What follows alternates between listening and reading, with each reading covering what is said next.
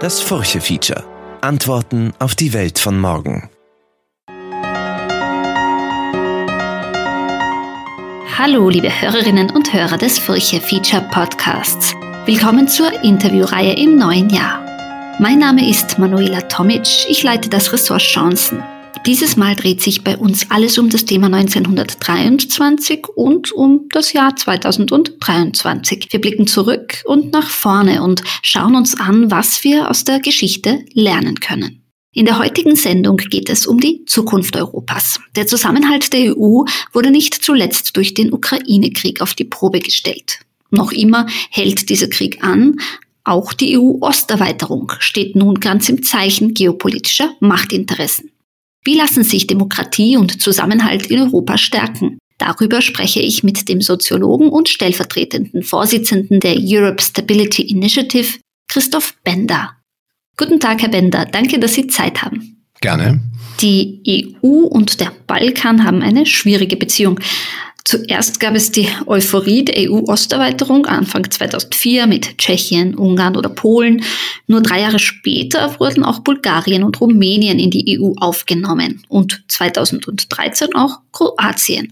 Danach ist ja erstmal zehn Jahre nichts passiert und alles ist zum Stillstand gekommen. Jetzt gab es mit der Ankündigung, Bosnien und Herzegowina ist nun endlich Beitrittskandidat wieder etwas Aufschwung. Glauben Sie, die nun rasche Reaktion ist dem Ukraine-Krieg geschuldet? Naja, der Beitrittsantrag der Ukraine hat natürlich schon einiges bewirkt, ne, hat den Druck erhöht auf die Europäische Union, da was zu machen. Äh, die Ukraine, Land im Krieg, überfallen von Russland, da konnte sich die EU jetzt nicht irgendwie monatelang Zeit lassen, um zu überlegen, äh, wie denn auf die, auf das Beitrittsgesuch zu reagieren sei. Und äh, da, da ging es dann ja auch eigentlich sehr schnell. Ne? In Rekordzeit wurde die Ukraine dann innerhalb von vier Monaten im Juni schon ähm, Kandidat äh, für EU-Mitgliedschaft. Das gab es vorher eigentlich noch nie in dieser Geschwindigkeit. Das ist sicherlich sehr zu begrüßen und es war auch nicht vollkommen klar, dass das so schnell passieren würde. Es gab auch einige Mitgliedstaaten, die da ein bisschen auf der Bremse waren. Ich glaube, das war aber schon natürlich schon sehr wichtig für Europa, für die Ukraine, aber auch für uns. Und ähm, es stimmt natürlich, dann hat sich auch ein bisschen was am Balkan bewegt. Wir haben Nordmazedonien und Albanien, die jetzt offiziell Beitrittsverhandlungen begonnen haben. Und wir haben na, jetzt auch diesen Kandidatenstatus für, für Bosnien-Herzegowina. Aber äh, das Ganze darf trotzdem nicht darüber hinwegtäuschen, dass dieser Prozess eigentlich in riesigen Schwierigkeiten steckt. Also die, die Europäische Kommission, die schaut sich diese ganzen Bereiche, in denen Reformen nötig sind, um ein EU-Mitglied werden zu können, sehr detailliert jedes Jahr ganz genau an und schreibt da dann Berichte drüber über all die Länder, die beitreten wollen. Und wenn man sich das etwas genauer anschaut, dann sieht man, da hat sich in den letzten Jahren in, in Sachen Reformen fast gar nichts getan. Das ist das eine Problem. Und das andere Problem ist, dass es auch einige EU-Mitgliedstaaten gibt, die ganz klar sagen, wir wollen jetzt auch keine neuen Mitgliedsländer und schon gar nicht, bevor die Europäische Union sich nicht intern reformiert hat und äh, versucht hat, äh, irgendwie die, die Entscheidungsfindung auf, auf, auf neue Füße zu stellen. Und das Ganze ist natürlich ein bisschen ein Teufelskreis, ja, weil mm, also die Europäische Union sagt, das ist ein meritokratischer Prozess. Das heißt, äh, wenn man sich anstrengt, dann kommt man auch weiter. Aber auf der anderen Seite, wenn Mitgliedsländer wie zum Beispiel Frankreich dann sagen, ja, ja, aber aber schlussendlich, wir wollen jetzt nicht, dann heißt es ist eben nicht meritokratisch.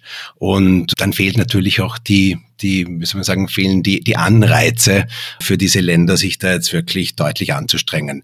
Das sehen wir durch die ganze Region hindurch. Äh, sehr prominentes Beispiel von Nordmazedonien, da hat die Kommission schon 2009 gesagt, dass sie eigentlich Beitrittsverhandlungen beginnen sollen. Äh, und das ist dann nicht passiert. Zuerst äh, gab es ein, ein, ein, jahrelanges Veto äh, von Griechenland, weil Nordmazedonien seinen Namen ändern sollte. Das wurde dann schlussendlich gelöst, war recht mutig von, den, von der politischen Führung in Nordmazedonien. Und äh, wer dann geglaubt hat, jetzt geht's aber wirklich los, der hat sich dann leider geirrt, weil zuerst hat dann, haben die Niederlande und Frankreich Frankreich das nochmal blockiert und äh, jetzt ist dann Bulgarien eingesprungen. Das heißt, das Ganze steckt einfach äh, äh, im Prozess auch und die Glaubwürdigkeit der Europäischen Union, die hat sich da in den letzten zehn Jahren äh, sehr, sehr stark, äh, wie sagt man, verkleinert. Also die hat da deutliche Rückschläge bekommen.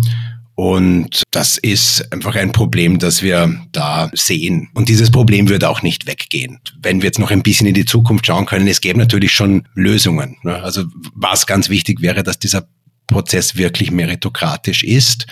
Auf der anderen Seite muss man natürlich auch ähm, in Betracht ziehen, dass die Länder wie Frankreich, die quasi diese, diese Skepsis haben, äh, diese auch in den kommenden Jahren behalten werden. Also eine Möglichkeit, um da rauszukommen, wäre, sich einfach zu überlegen, wir, wir, wir müssen diesen Ländern ein wirklich attraktives Angebot machen, damit sich das auch wirklich auszahlt. Dieser Beitrittsprozess ist, ist ja sehr, sehr fordernd. Da muss wirklich sehr, sehr, sehr viel passieren. Also das heißt, wir müssen ein attraktives Angebot machen, aber wir müssen irgendwie, also wir können halt nicht ganz den, den vollen Weg gehen, weil da einfach gewisse Mitgliedstaaten derzeit nicht mitmachen. Und eine Möglichkeit wäre zu sagen, ähm, okay, also wir, wir machen das jetzt so, äh, wenn ja, ihr, also Beitrittskandidatenländer, wenn ihr äh, alle Kriterien erfüllt, aber die EU selbst nicht so weit ist, euch als neue Mitgliedsländer aufzunehmen, dann kommt ihr zumindest zum zum europäischen Binnenmarkt dazu. Und das würde praktisch eigentlich bedeuten, dass für, für die Unternehmen und für die Bevölkerung wäre das quasi eigentlich dasselbe wie, wie Mitglied zu sein. Ja? Nur eben die politische Führung würde nicht in Brüssel am Tisch sitzen. Das wäre das, was den Franzosen und, und anderen EU-Mitgliedsländern wichtig wäre.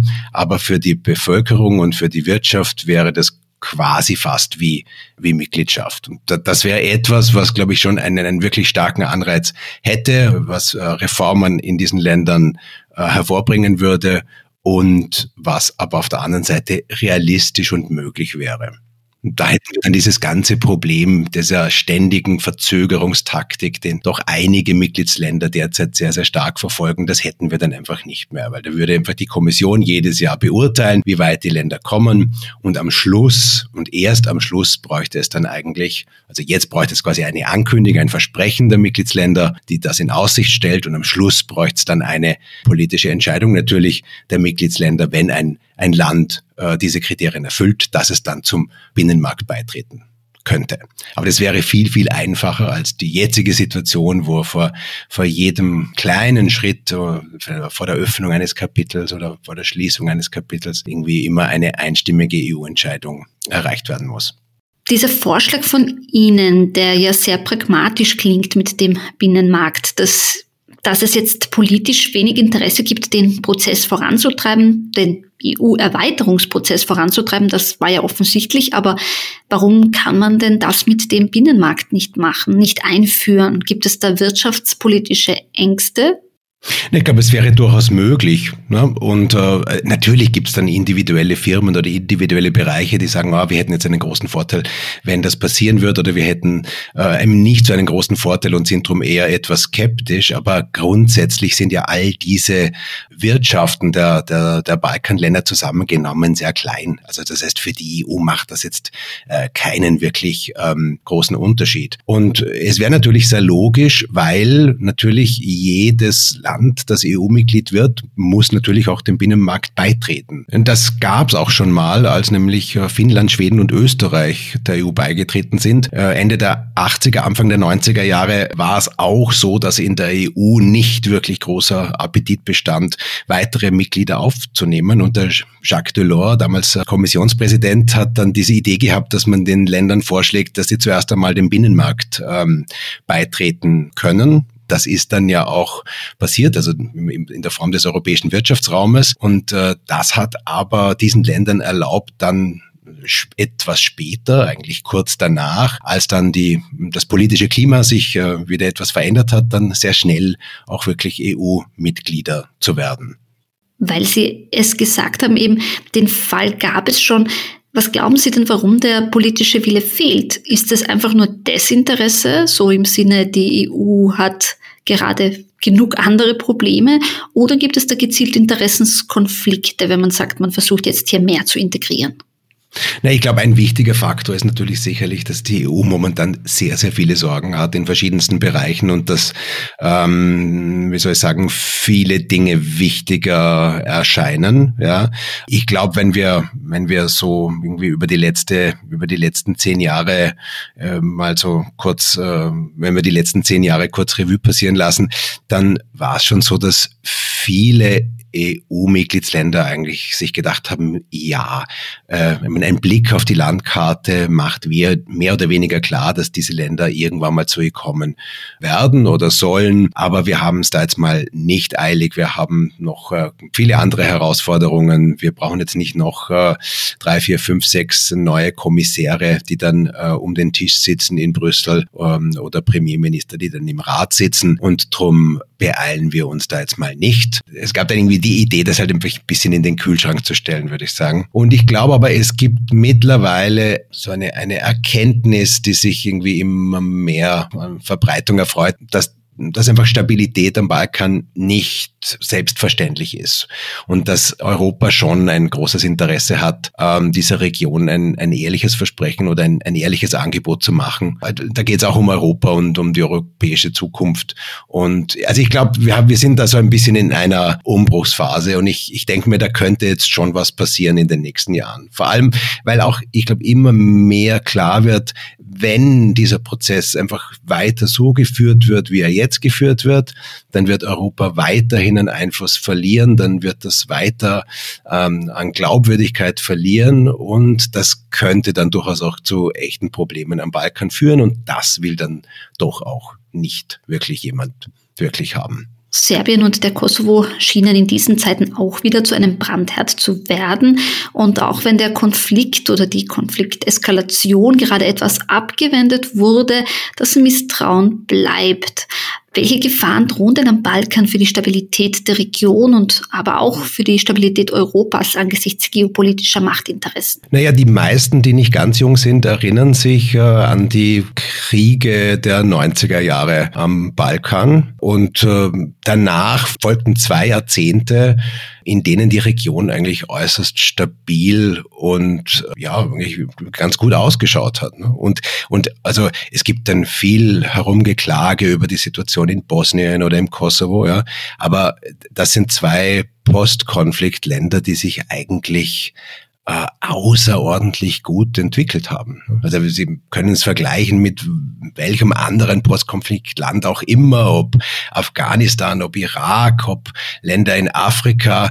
Ähm, Bosnien ist eine Demokratie, da gibt es Wahlen, Machtwechsel, die, die Volksgruppen leben äh, friedlich miteinander, es gibt eigentlich sehr wenig Kriminalität, es gibt sehr wenig Gewalt. Also man kann das durchaus auch als, als wirklich großes, äh, also als großen Erfolg sehen. Und äh, dazu hat natürlich sicherlich auch die EU beigetragen, denn in diesen zwei Jahrzehnten hat die EU eigentlich wie soll ich sagen, eine klare Vision bereitgestellt auch wenn es also für die Leute am, also in, in, der, in ihrer derzeitigen Situation vielleicht auch wirtschaftlich und sozial und auch vielleicht politisch nicht so ganz einfach war, so war doch sehr, sehr verbreitet dieser, dieser Glaube, diese Vision, äh, jetzt ist es ein bisschen schwierig, aber wir haben eine Zukunft und meine Kinder haben eine Zukunft als ein Land, das äh, stabiler, das demokratischer, das wohlhabender sein wird äh, als Mitgliedsland in der EU als künftiges. Und ich glaube, solange diese Vision wirklich glaubhaft war, hat sich die Region eigentlich wirklich ganz gut entwickelt. Und was wir jetzt sehen, das, das ist das Zerbröckeln dieser Vision. Diese Vision hat einfach deutlich an, an Glaubwürdigkeit eingebüßt und, und es besteht auch die Gefahr, dass das noch weiter passiert.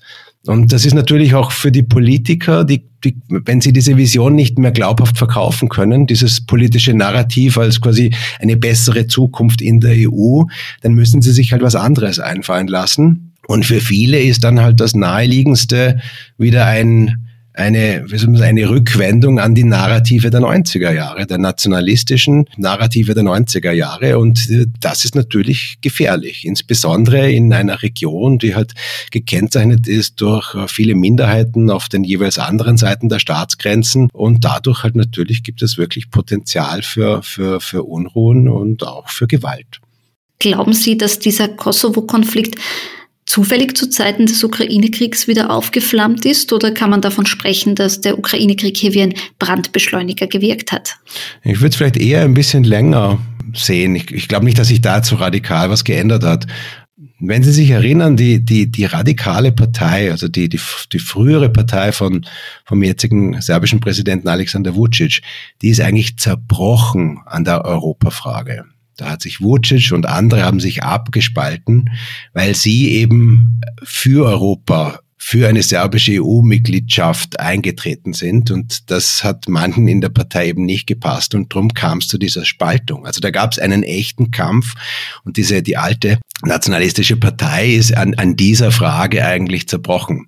Und äh, da gab es dann auch dieses Brüsseler Abkommen und äh, die, sozusagen, weil, weil klar war, dass Serbien auch da einiges äh, zu tun hat, wenn es ernst meint mit der Frage der EU-Mitgliedschaft. Und, und ich glaube, es wird einfach zunehmend klar oder ist über die letzten Jahre zunehmend klar geworden, dass, dass eine Mitgliedschaft für Serbien ja, einfach noch weit, weit äh, in der Ferne liegt. Und ich, ich sehe es eher in, in diesem Zusammenhang, dass jetzt natürlich die, die Bereitschaft Serbien in, in der Kosovo-Frage irgendwie äh, Zugeständnisse zu machen oder einfach das zu akzeptieren, so wie es ist, dass das halt einfach deutlich schwieriger geworden ist und dass es halt wieder zu einem innenpolitischen Spielball für die derzeitige Machthaberschaft in, in Belgrad geworden ist. Kommen wir zum Schengen-Beitritt Rumäniens und Bulgariens, der ja seit Neujahr immer noch auf Eis liegt. Während Kroatien in den Schengen-Raum eintreten darf, bremst ausgerechnet Österreich den Schengen-Beitritt Rumäniens und Bulgariens. Und das hat selbst die rechtsnationale italienische Regierung verurteilt. Der Grund hatte aber recht wenig mit der EU zu tun, sondern in Österreich ging es um die Frage der illegalen Migration. Es gab das Argument, dass ausgerechnet über Rumänien und Bulgarien sehr viele illegale Migrantinnen und Migranten nach Österreich kommen würden. Was halten Sie denn von dem österreichischen Argument für das Veto?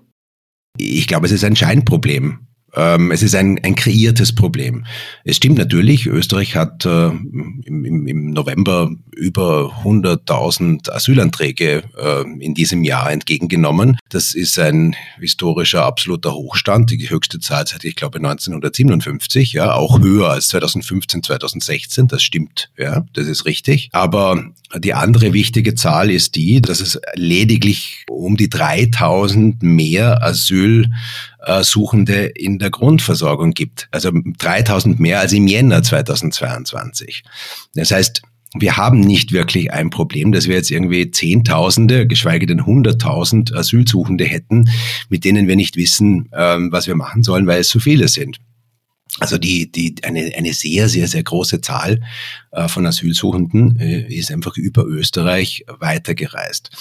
Und das heißt, dass das jetzt für Österreich in diesem Sinne nicht wirklich ein Problem ist. Wir haben natürlich schon eine Herausforderung in der Versorgung von Flüchtenden, aber das liegt zu einem sehr, sehr, sehr großen Teil an den Flüchtenden aus der Ukraine. Also wir haben 65.000 plus minus in der Grundversorgung und insgesamt glaube ich an die 85.000 Ukrainer, die in Österreich ähm, sich aufhalten. Das ist natürlich eine Herausforderung, das ist eine große Zahl, ja, aber über die wurde eigentlich sehr wenig gesprochen, sondern es wurde gesprochen über eben die, die sogenannten illegalen Migranten, ja, also um, um Asylsuchende, die Ukrainer müssen ja nicht um Asyl suchen, die bekommen ja automatisch Schutz. Und äh, so gesehen ist das, ist das ein, ein Problem, das in meinen Augen politisch kreiert wurde. Und ich glaube, vor diesem Hintergrund muss man auch diese Entscheidung des äh, Vetos äh, sehen. Rechte Parteien sind in der EU auf dem Vormarsch und bedienen sich dem Narrativ der Flüchtlingskrise das Narrativ, das immer auch eine Überforderung in sich trägt, also das Narrativ. Aber ist Europa wirklich überfordert angesichts der ankommenden Menschen oder fehlt der Wille, eine konstruktive Migrations- und Flüchtlingspolitik zu gestalten? Anders gesagt, könnte man sich von der Art und Weise, wie mit ukrainischen Geflüchteten umgegangen wurde und wird etwas abschauen für eine neue Art der Migrations- und der Asylpolitik? Naja, ich glaube, es ist eine, eine, eine politische Frage zum, zum, zum einen. Also sind wir bereit, das äh, ähm, für alle zu machen? Und ich glaube, das ist einfach schwierig, ne? weil, weil jetzt gerade einfach Europa vor einer riesigen Herausforderung steht mit all den Kriegsflüchtlingen aus der Ukraine. Ähm, ich glaube, es ist aber eben natürlich auch eine geografische Frage. Ne? Also wir sind jetzt quasi in der Position der Türkei während des Syrienkrieges. Ne? Die EU ist quasi das erste Anlaufsland. Ne? Also Polen, äh, die Nachbarländer, Deutschland, Österreich stehen da ganz an, an erster Stelle und drum ist es irgendwie klar, ja, die Leute, die müssen eigentlich zu uns kommen, weil sonst können sie auch nirgendwo hin. Ne? Also wenn ich als Syrer quasi in der Türkei temporären Schutz bekomme, dann kann man äh, durchaus auch argumentieren, ja, ähm, warum soll jetzt äh, so ein Syrer nicht in der Türkei auch bleiben können? Ja? Also, aber für einen ukrainischen Kriegsflüchtling, da liegt eigentlich nichts dazwischen. Da sind wir wirklich Anlaufstelle Nummer eins und ich glaube, drum äh, hat Europa so reagiert und ich glaube, dass das auch sehr gut war und auch sehr wichtig war. Aber ich wäre jetzt vorsichtig, das so auszuweiten, dass wir sagen, ja, und das könnte jetzt eigentlich für alle Flüchtlinge, für alle Kriegsflüchtlinge auf der Welt gelten. Was aber man vielleicht schon sagen könnte, ist natürlich, ja, also wir können natürlich schon darüber reden, ob nicht mehr Flüchtlinge direkt umgesiedelt ähm, werden.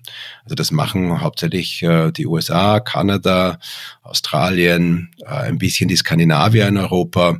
Es werden im, im, im Jahr ja, ungefähr 100, 150.000 Flüchtlinge aus Krisengebieten direkt umgesiedelt. Ja, die kommen quasi direkt als Flüchtlinge in andere Länder, wo sie aufgenommen werden.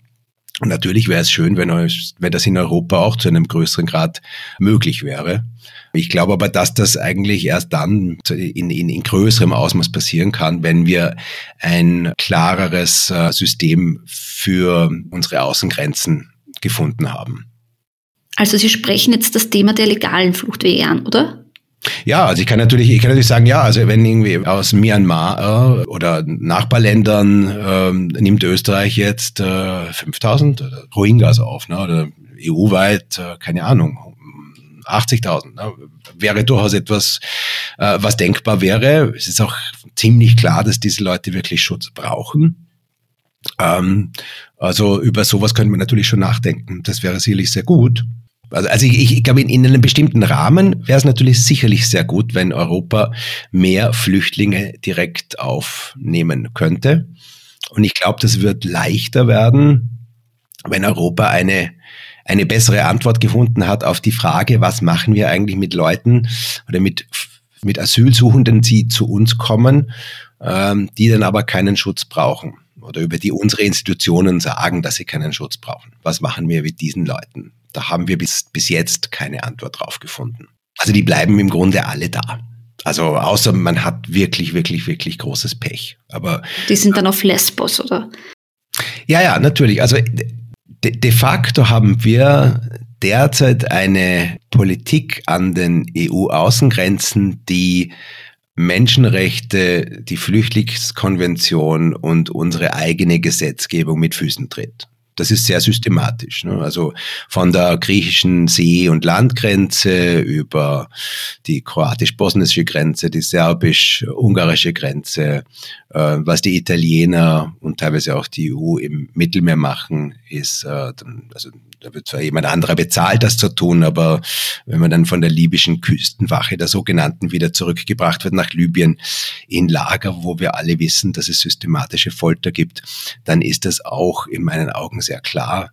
In äh, den zwei spanischen Exklaven im, im, in Nordafrika, Ceuta Melilla, mit diesen riesigen Zäunen ist das auch so. Da kommt man im Grunde, wird man durch ein kleines Türchen wieder zurückgeschickt, wenn man wenn man es durchgeschafft hat, ohne die Möglichkeit zu haben, einen Asylantrag zu stellen. Ähm, also das ist, das ist mittlerweile ganz, ganz schwierig geworden, an den EU-Außengrenzen einen Asylantrag zu stellen. Das ist fast unmöglich. Aber Europa ist trotzdem noch ein Magnet, weil wenn ich es als, keine Ahnung, junger Nigerianer, wenn ich es trotzdem irgendwie schaffe, dann, dann sind meine Chancen, dass ich in Europa bleibe, sehr, sehr, sehr hoch. Egal, was mein Asylantrag oder was, was dabei dann schlussendlich herauskommt.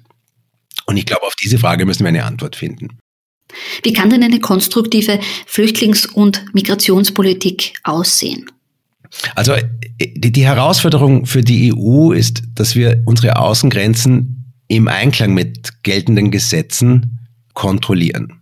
Das heißt unterm Strich, dass jeder, der an diesen Grenzen auftaucht, auftaucht und sagt, ich beantrage Asyl, dass dieser, An dieser Antrag muss individuell geprüft werden.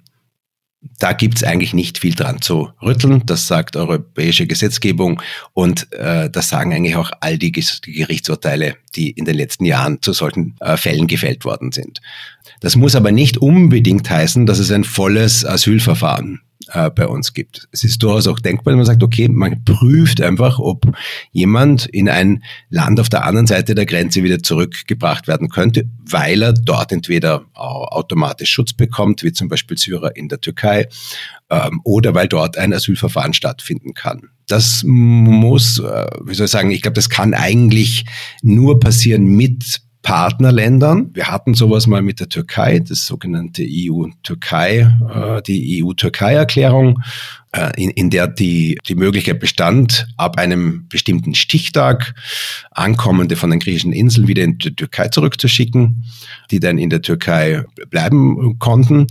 Ähm, auf der anderen Seite gab es äh, wesentliche Zahlungen für Flüchtlinge, die sich schon in der Türkei aus, aufhielten. Das war eigentlich das größte humanitäre Projekt, das die EU je äh, unternommen hat. Also da ging sehr, sehr viel Geld, diese berühmten sechs Milliarden in Gesundheit, in Bildung der äh, syrischen Flüchtlingskinder in der Türkei äh, und auch in so Sozialzahlungen. Das hat eigentlich recht gut funktioniert. Äh, und ich glaube, das könnte schon ein, ein Modell auch äh, in anderen Situationen sein. Die, die, die zwei ganz wichtigen und entscheidenden Faktoren sind, dass man sich mit dem Partnerland auf, auf einen Stichtag äh, einigt und sagt, die, die, die vorher gekommen sind, über die sprechen wir nicht, weil sonst sind das seriose Zahlen und Leute, die sich schon irgendwie in der EU aufhalten, da wird kein Land drauf einsteigen. Ich glaube, das ist ganz wichtig, um sowas äh, funktionsfähig zu machen. Und das Zweite ist, man muss dem Partnerland natürlich auch ein, ein, ein wirklich attraktives Angebot machen. Und daran scheitert es oft. Also so wie äh, Innenministerien der EU Mitglieder mit afrikanischen Staaten sprechen. So wird da voraussichtlich nie was draus werden. Das muss man einfach ein bisschen anders äh, durchdenken und sagen, okay, wie, wie können wir ein, ein gemeinsames Interesse äh, formulieren und das dann in ein Paket packen, an dem beide Seiten langfristig Interesse haben, dass es funktioniert. Zwingen kann man zu sowas eigentlich kein Land. Das sehen wir auch heute. Rückführungen funktionieren im Grunde eigentlich nur in Länder, die wirklich was von der EU bekommen. Es funktioniert sehr gut mit Ländern, mit denen wir visafreies Reisen haben. Das heißt, da haben die Länder ein sehr klares Interesse, eigene Staatsbürger wieder zurückzunehmen, weil sie das nicht gefährden möchten. Äh, und wenn wir in das südlichere Afrika gehen, dann, dann schafft es eigentlich kein EU-Land, irgendwie größere Zahlen von Asylsuchenden, die keinen Schutz bei uns bekommen, zurückzuführen. Aber man müsste da eben drüber nachdenken und sagen, okay, man könnte auch irgendwie, wir könnten zum Beispiel sagen, okay, ab äh, Stichtag X nehmt ihr eure Bürger, die bei uns nicht Schutz bekommen, zurück recht unbürokratisch, rasch und ohne Wenn und Aber. Auf der anderen Seite gibt's aber jährlich äh, eine bestimmte äh, Quote für äh, Stipendien und Studentenvisa und für reguläre Arbeitsvisa eurer Bürger in die EU-Länder. Ähm, man könnte es natürlich auch noch ausdehnen. Ne? Man könnte das auch kombinieren mit, mit noch irgendwie mit Ausbildung. Man könnte äh, vielleicht auch ähm, kombinieren mit Hilfe der EU oder mancher Mitgliedsländer in diesen Ländern gegenüber irgendwie aus den fossilen Brennstoffen auszusteigen. Ich, ich glaube, da sind grundsätzlich keine Grenzen gesetzt, aber es muss darum gehen, dass wir irgendwie einen, ein gemeinsames Projekt finden, wo beide Seiten ein Interesse haben daran, dass das auf längere Frist ähm, funktioniert. Aber die, die Prüfung muss natürlich auch stattfinden. Ne? Also das ist auch wirklich sehr wichtig. Ne? Ein, ein Asylantrag muss geprüft werden und ich denke mal, es gibt im Grunde gibt es zwei Möglichkeiten. Das eine ist, wir machen das selber rasch an der EU-Außengrenze. Ich glaube, da wäre es auch legitim, Leute äh, eine bestimmte Zeit in guten Bedingungen festzuhalten. Aber dann kann das natürlich, dann muss das in irgendwie vier oder sechs Wochen abgewickelt sein, dann kann das nicht Monate dauern, das ist klar. Und ich denke mal, es gibt bestimmte Situationen, wo das wo es durchaus auch zu argumentieren wäre, dass man sagt, okay, wir haben hier ein Partnerland, wir schicken dort auch die zurück nach einer Prüfung, ob die dort sicher sind und sie haben in dem Partnerland äh, ein Asylverfahren, ja, das dann vielleicht vom UNHCR abgewickelt wird. Also es muss halt immer sichergestellt werden, dass die Personen, ähm, die hm, anklopfen, ein, ein faires Asylverfahren bekommen.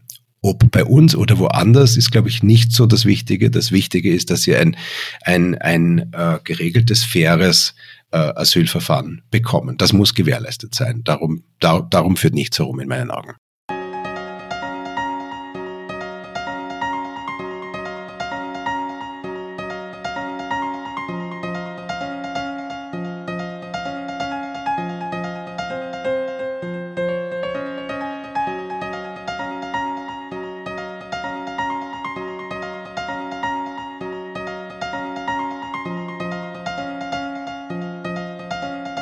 Das heißt, Sie plädieren für eine proaktive, eine kreative Verhandlungspolitik, für eine geordnete Migrationspolitik, aber auch Asylpolitik, wo man sich durchaus gewisse Dinge einfallen lassen kann und bilateral lösen kann, also weit ab vom vermeintlichen Überforderungsdiskurs, den wir jetzt haben.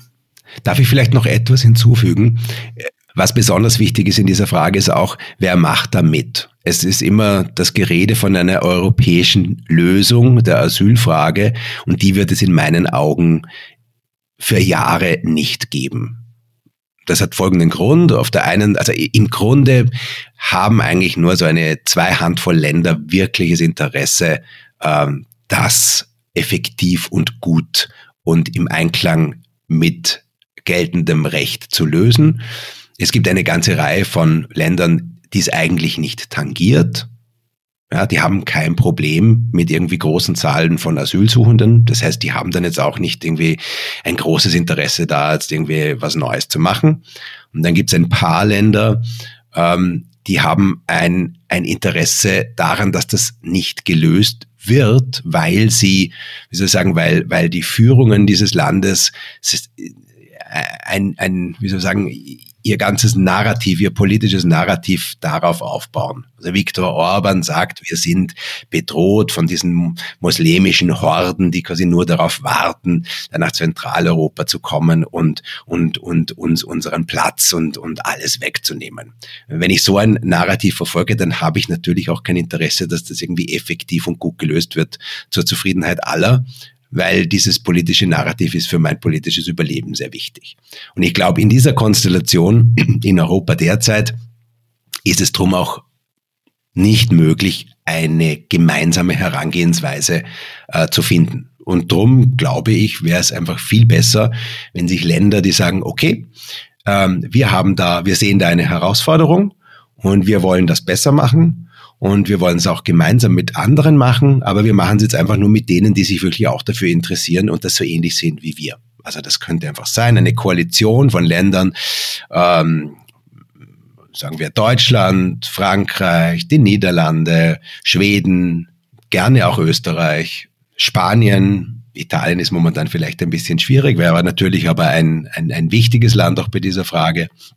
Und so eine Koalition könnte über die Zeit auch natürlich wachsen. Aber ich glaube, wichtig wäre, wenn man mal beginnt und äh, versucht, äh, da mal Lösungen äh, zu finden. Und ich glaube, man könnte auch klein anfangen. Also wir, wir reden schon sehr lange mit, mit Deutschland und mit Gambia für so eine Art kleines Pilotprojekt.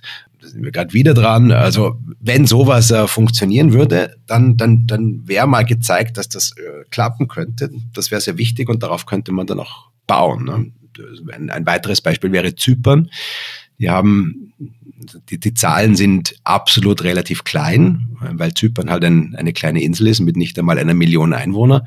Aber pro Kopf haben die derzeit in diesem Jahr die, die höchste Asylwerberanzahl ähm, in, überhaupt in der EU und sind äh, sehr, sehr äh, überfordert was unter anderem auch daran liegt, dass es nicht nur sehr viele sind für das kleine Zypern, sondern dass es eben auch eine Insel ist. Also anders als in Österreich, wo sehr viele weiterziehen können, ist das in Zypern nicht möglich, weil sie auch nicht bei Schengen ist. Das heißt, wenn ich dann dort mal bin als Asylsuchender, dann stecke ich dort auch fest. Und was das Ganze in Zypern noch irgendwie besonders macht, das ist eigentlich eine der ganz wenigen Außengrenzen in der EU, wo derzeit nicht äh, brutal zurückgeprügelt wird, weil naja, weil weil weil es ja formell eine Insel ist. Also der, der Norden ist okkupiert von der Türkei. Die Republik Zypern sieht das als gesamtes äh, Staatsgebiet, so sieht das auch die EU natürlich.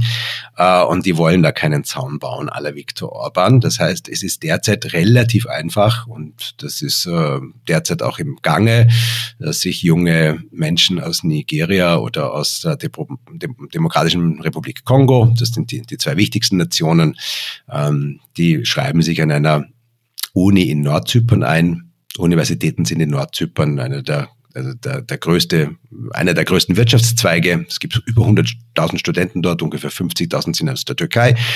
Die anderen 50.000 sind aus verschiedensten Ländern, sehr viele aus Afrika, aus Asien. Ähm, und was da derzeit passiert, da hat eben, haben ein paar wiffe Leute herausgefunden, dass man sich einfach an so einer Uni einschreiben kann. Dann kann man an ein Konsulat äh, der Türkei gehen und ein Transitvisum beantragen. Dann bucht man einen Flieger nach Istanbul, wechselt das Flugzeug und fliegt nach Nordzypern. Und dann kann man im Grunde über die grüne Linie spazieren und im Süden äh, in der Republik Zypern einen Asylantrag in der EU stellen.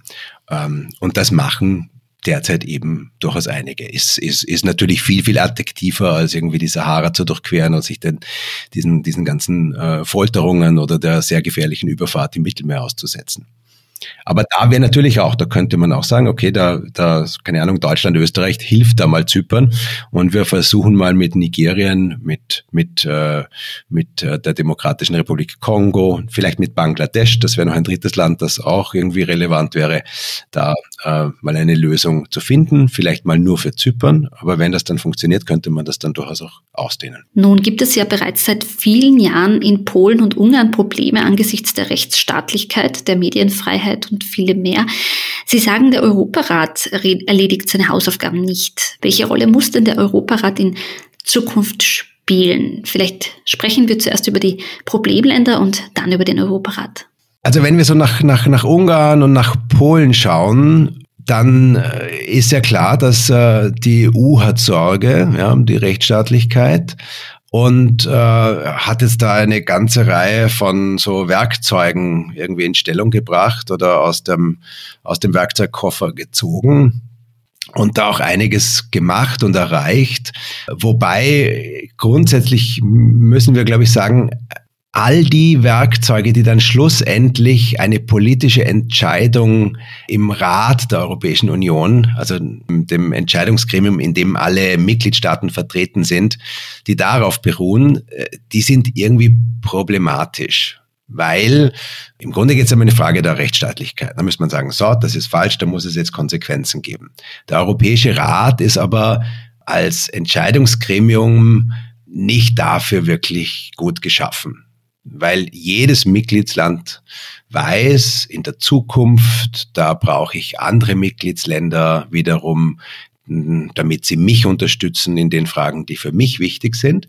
Und darum überlegt sich das jedes Mitgliedsland immer sehr gut, ob es da wirklich gegen ein anderes groß agieren möchte. Und darum sind einfach politische Entscheidungen, vor allem wenn sie noch eine qualifizierte Mehrheit beinhalten müssen, sehr schwierig. Da braucht es dann nur irgendwie ein, zwei große Länder und ein paar kleine und die Sache ist schon in sich zusammengefallen. Das ist problematisch und irgendwie schwierig. Das sehen wir jetzt auch. Ne? Also jetzt gab es zwar äh, diesen Entschluss, äh, da äh, einige Fonds für, für, für Ungarn, sechs Milliarden einzufrieren. Das ist beachtlich.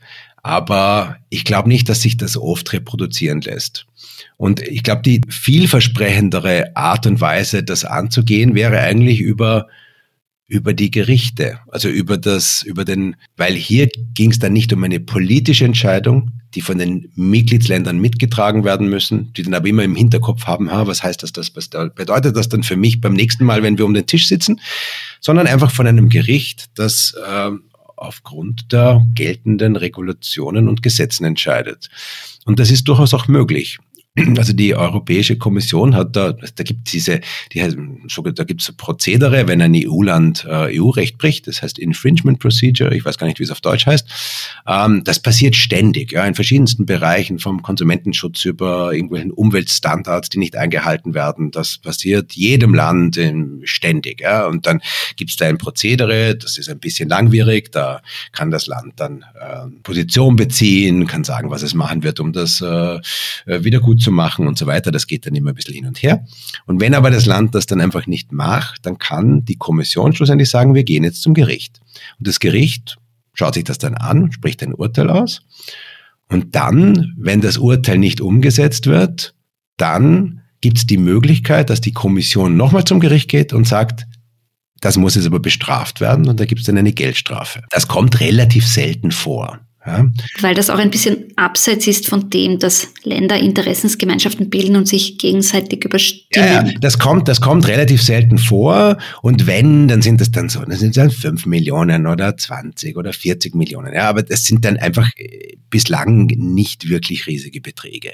Es ist aber die Frage, das mag irgendwie ganz in Ordnung sein für irgendwie eine, eine Irregularität im Bereich, keine Ahnung, von irgendwelchen Regulationen, die irgendwie beim, beim Verschicken von Gütern durch die EU irgendwie einen, einen, einen, Faktor darstellen. Aber wenn es dann darum geht, so wie äh, in Polen, wo das Gericht ganz klar sagt, es ist eigentlich nicht mehr möglich darauf zu vertrauen, dass wenn ich in Polen zu einem Gericht gehe, dass es unabhängig entscheiden kann, dann ist ja der, der gesamte Justizraum der EU, der ja für die EU als solche und für den Binnenmarkt von äußerster Wichtigkeit ist, in Frage gestellt. Und das ist dann eigentlich eine fundamentale existenzielle Frage der EU. Und da könnte man natürlich schon sagen, okay, also wenn es, wenn es Urteile gibt, vom Europäischen Gerichtshof, die die Rechtsstaatlichkeit betreffen und die dann nicht umgesetzt werden, dann kann die Kommission, also dann soll die Kommission äh, ans Gericht gehen und, und, und einfach Strafen in, in anderer Höhe fordern.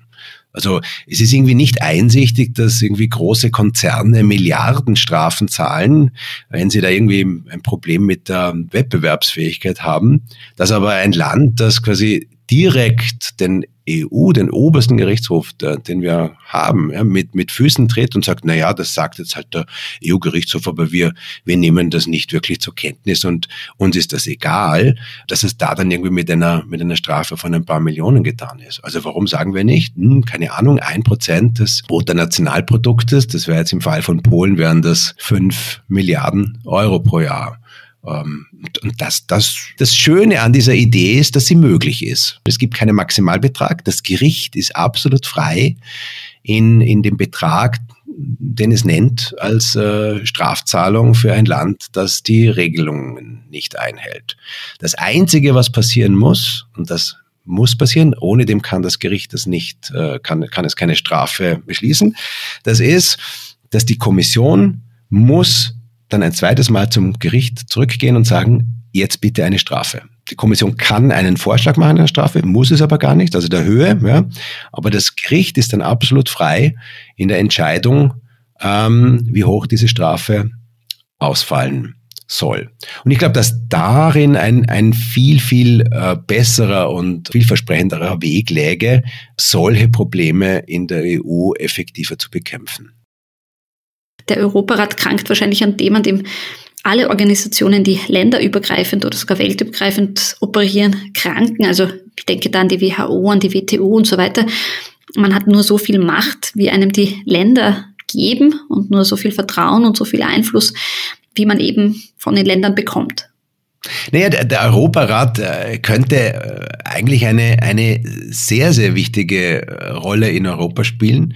Gegründet wurde er 1949 nach dem Zweiten Weltkrieg als Institution von Demokratien, die gesagt haben, wir wissen aus der jüngsten Vergangenheit, dass Demokratie ein sehr fragiles Gut ist und wir müssen sehr viel darauf acht setzen, dass die Länder, die demokratisch sind, auch demokratisch bleiben.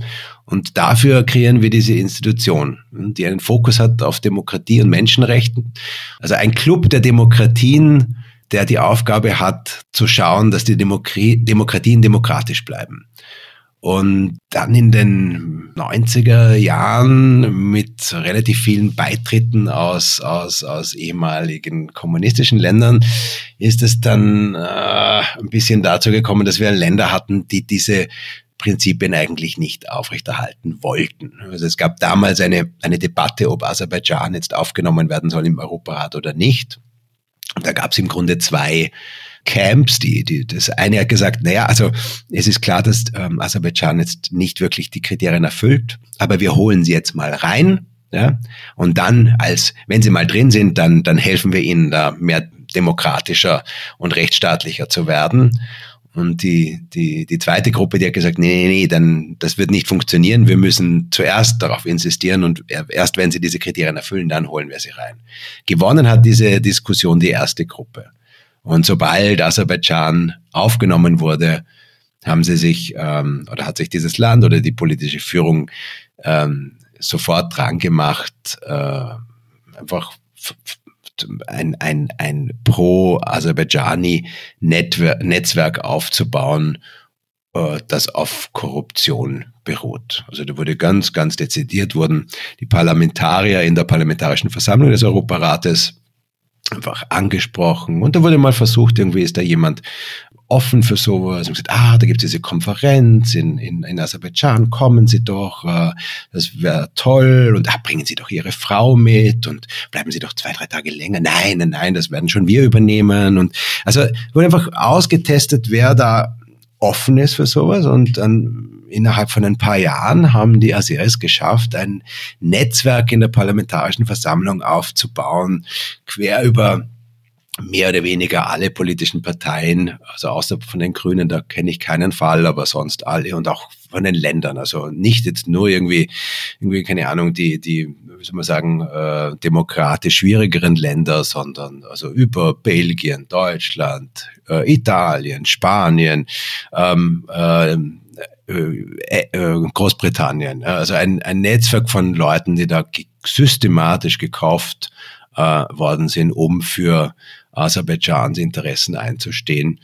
Ähm, das wurde dann, äh, wir haben da recht lang daran gearbeitet, äh, um das auch zu beschreiben, beschreiben zu können. Es hat dann zu einer Verurteilung in Italien geführt. Es gab einige Rücktritte in, in, in, in, in Deutschland. Ähm, der äh, Präsident der der Parlamentarischen Versammlung in Spanien, äh, der groß dabei war, musste auch zurücktreten.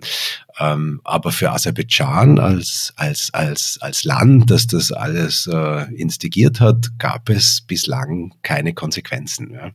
Und das ist natürlich ein Problem. Also wenn, wenn wir solche Länder, die sich eigentlich lustig machen über die, über die, die Idee des Europarates und sie so mit Füßen treten, solange wir solche Mitglieder haben, Russland war auch so eines, ja, das ist jetzt mittlerweile nicht mehr beim Europarat, was glaube ich sehr wichtig und gut ist. Aber solange wir Länder wie Aserbaidschan dabei haben, kann natürlich jeder Viktor Orban und jeder Kaczynski kann einfach sagen, moi, ich, also schaut's mal dort drüber. Ne? Und das ist dann auch ein, ein, wie soll ich sagen, ein im Grunde ein stichhaltiges, stichhaltiges Argument. Ne? Ungarn ist nicht Aserbaidschan, Ungarn ist nicht Russland, Polen sowieso nicht. Also ähm, wenn wir, wenn wir ähm, da einen, einen, einen Club der Demokratien wieder haben möchten, dann müssen wir einfach äh, ernstere Kriterien anwenden. Und ich glaube, dass, dass der Bedarf äh, dafür heute eigentlich nicht viel geringer ist als damals äh, äh, in den äh, 40er und 50er Jahren. Ich glaube, das wäre sehr, sehr wichtig und äh, sich dafür einzusetzen, äh, macht eine ganze Menge Sinn in meinen Augen. Vor welchen Herausforderungen steht Europa oder auch die EU als solche im Jahr 2023? Oh je, ich glaube, wir haben keinen Mangel an Herausforderungen wirklich. Also angefangen von der ganzen Frage Ausstieg aus fossilen Brennstoffen, Erderwärmung. Ich glaube, außenpolitisch wird uns früher oder später und vielleicht sogar eher früher einfach die China-Frage treffen. Und ich glaube, dass das eine riesige Herausforderung für Europa sein wird. Ich glaube auch größer als, als Russland, ehrlich gesagt. Ich denke, wir haben auch eine, eine Herausforderung im sozialen Bereich in Europa. Also die Schere zwischen Arm und Reich. Ich glaube, das ist auch etwas, was uns beschäftigen wird oder was uns beschäftigen sollte. Aber ich bin mir ziemlich sicher, das wird es auch. Also vielleicht jetzt nicht unbedingt im nächsten Jahr, aber irgendwann ähm, in den nächsten Jahren. Ja, und ich glaube jetzt so auf die, äh, jetzt so für das nächste Jahr, denke ich mir, ist schon der Krieg in der Ukraine und alles, was damit zusammenhängt, eine riesige Herausforderung für Europa. Also da gibt es eine, eine ganze Reihe von, von Fragen, die sehr, sehr wichtig sind, die aber auch nicht so einfach gestrickt sind. Also ich denke mal, eine Frage ist sicherlich die militärische Unterstützung äh, für die Ukraine. Ich glaube, dass die sehr, sehr wichtig ist. Und natürlich gibt es irgendwie Leute, die sagen, nein, wichtiger Frieden und irgendwie ein Agreement finden. Aber ich glaube, dass das in der jetzigen Situation mit Putin da ein Einverständnis zu finden, das irgendwie auf einem halbwechsigen Fundament steht, das kann ich mir eigentlich überhaupt nicht vorstellen. Wir haben es ja schon gesehen, ne? 2014 die Annexion der Gebiete, also oder die, die Besetzung der Gebiete in der Ukraine, der Krim und dann 2022 dieser Überfall. Also auf was für ein Vertrauen sollte denn sowas äh, bauen? Ne? Also es ist, es ist sehr schwierig. Das heißt, ich glaube, dass diese Frage nicht nur für die Ukraine, sondern auch für Europa enorm wichtig ist und dass die, die, die Ukraine quasi am Schlachtfeld zu stärken in unser aller Interesse ähm, ist, weil es derzeit, glaube ich, noch wirklich keine, keine Perspektive für, für einen nachhaltigen Frieden gibt. Äh, so schlimm das ist, aber ich, ich, ich sehe es einfach nicht. Eine weitere große Frage ist natürlich auch die, die Frage der finanziellen Unterstützung. Ähm, die Ukraine braucht Geld, um einfach die basalen, wie soll man sagen, Staatsfunktionen auszuführen. Jetzt mal neben dem Militär, einfach auch all das andere für, für ihre Bürger. Das ist auch für uns sehr wichtig, weil erstens, wenn das nicht ähm, funktioniert, dann könnte es natürlich zu einer weiteren großen Flüchtlingswelle kommen. Ähm, das kann wohl nicht in unserem Interesse sein. Ähm, und man kann einen Krieg auch quasi abseits des Schlachtfeldes verlieren. Also wenn der Staat dann schlussendlich irgendwie kollabiert, ja, dann, dann ist ein Krieg im Grunde wahrscheinlich auch verloren. Das heißt, ich glaube, das ist auch eine sehr wichtige Frage. Und da geht es natürlich schon um einiges an, an, an finanziellen Ressourcen. Und Europa hat jetzt über die letzten Jahre mit den verschiedensten Krisen, auch über Corona, natürlich viel Geld ausgegeben. Das heißt, so einfach ist das natürlich auch nicht. Aber es ist, glaube ich, trotzdem ähm, sehr, sehr wichtig. Eine weitere Frage ist natürlich die humanitäre Situation in der Ukraine. Also auch Menschen zu unterstützen, die im Land geblieben sind, ist, glaube ich, eine, eine Schlüsselfrage, sowohl für die Ukraine als auch für uns. Und damit zusammenhängt natürlich auch die Gefahr einer weiteren großen Flüchtlingswelle, die, die durchaus nicht auszuschließen ist. Ich glaube, es ist momentan sehr schwierig zu sagen und ich hoffe wirklich, dass das nicht passiert, aber ähm, das ist ähm, durchaus möglich und ich glaube, wir müssen uns eigentlich darauf vorbereiten und ich glaube, in Österreich, aber auch in Deutschland ähm, sind wir darauf überhaupt nicht vorbereitet. Also wir, wir sind eher am Anschlag. Ja, viele, sehr, sehr viele Menschen in den in den Privatunterkünften, auch die staatlichen Unterkünfte relativ ausgelastet. Wenn jetzt keine Ahnung, nochmal 30, 40, 60, keine Ahnung, 80.000 Menschen nach Österreich kommen würden, das wäre eine riesige Herausforderung, für die es, glaube ich, eigentlich nicht wirklich Pläne gibt. Also ich glaube, das wäre wichtig und, und vielleicht da, damit im Zusammenhang auch, ich glaube, wir, wir sehen auch eine, eine, eine Tendenz, dass Menschen aus den privaten Unterkünften heraus in die staatliche Obhut ähm, ziehen. Und ich, also es kommt ganz darauf an, wie Leute untergebracht worden sind. Das kann auch wirklich eine sehr große Belastung oder eine große Belastung oder eine Herausforderung für die Gastfamilie sein. Vor allem, wenn es sich über Monate erstreckt. Ähm, aber ich glaube, teilweise ist es auch eine, eine, eine Frage der Finanzen ähm, und eine Frage, ja, insbesondere vor dem Hintergrund der explodierenden Energie- und Stromkosten, ähm, ja, wie mache ich denn das, wenn dann irgendwie nächsten Frühling nicht nur für die eigene Wohnung, sondern auch, keine Ahnung, für das Ferienhaus oder wo immer ich diese äh, ukrainische äh, Flüchtlinge untergebracht habe, wenn da dann auch noch irgendwie so eine Riesenrechnung kommt. Ich glaube, für einen nicht unwesentlichen ähm, Teil der privaten Unterkunftgeber ist das durchaus auch eine Überlegung. Das heißt nicht, dass da alle jetzt irgendwie die Leute rausschmeißen, aber, aber ich glaube, was, was gut wäre, wenn, wenn die Republik immer sagen würde, wir wir erkennen an, was äh, die privaten Unterkunftgeber hier leisten und wir machen hier eine relativ unbürokratische monatliche Einheitszahlung von, ich weiß nicht, die, der äh, Großbritannien hat sowas ein ähnliches System, die zahlen 350 Pfund pro Monat an jeden, der Unterkunft gibt. Äh, irgendwie können wir 350, 400 Euro. Ähm, ich glaube, dass das eine gute Sache wäre. Immer noch deutlich billiger, als wenn die, wenn die ähm, äh, Flüchtlinge dann vom Staat getragen werden müssen. Aber schon eine Hilfe eben auch für die, die, die da einfach sehr engagiert sind und, und, und Leute äh, direkt aufgenommen haben. Da kann man nur froh sein, dass es so viele engagierte Menschen in Österreich gibt. Ja, ja, ja. Lieber Herr Bender, vielen Dank für das Gespräch. Sehr gerne. Vielen Dank. Das war eine neue Folge der Furche Feature Interviewreihe. In der nächsten Sendung spreche ich mit dem Ökonomen Oliver Pitzek vom gewerkschaftsnahen Momentum Institut über die Teuerung, die Frage, wie ein gerechtes Steuersystem aussehen könnte, wie Sozialpolitik in anderen EU-Ländern aussieht und wo wir Vorbilder finden können. Möchten Sie die Furche abonnieren, dann besuchen Sie uns auf furche.at slash abo. Weitere Podcast-Sendungen finden Sie auf furche.at slash podcast. Mein Name ist Manuela Tomic, ich leite das Ressort Chancen. Vielen Dank fürs Zuhören und bis zum nächsten Mal.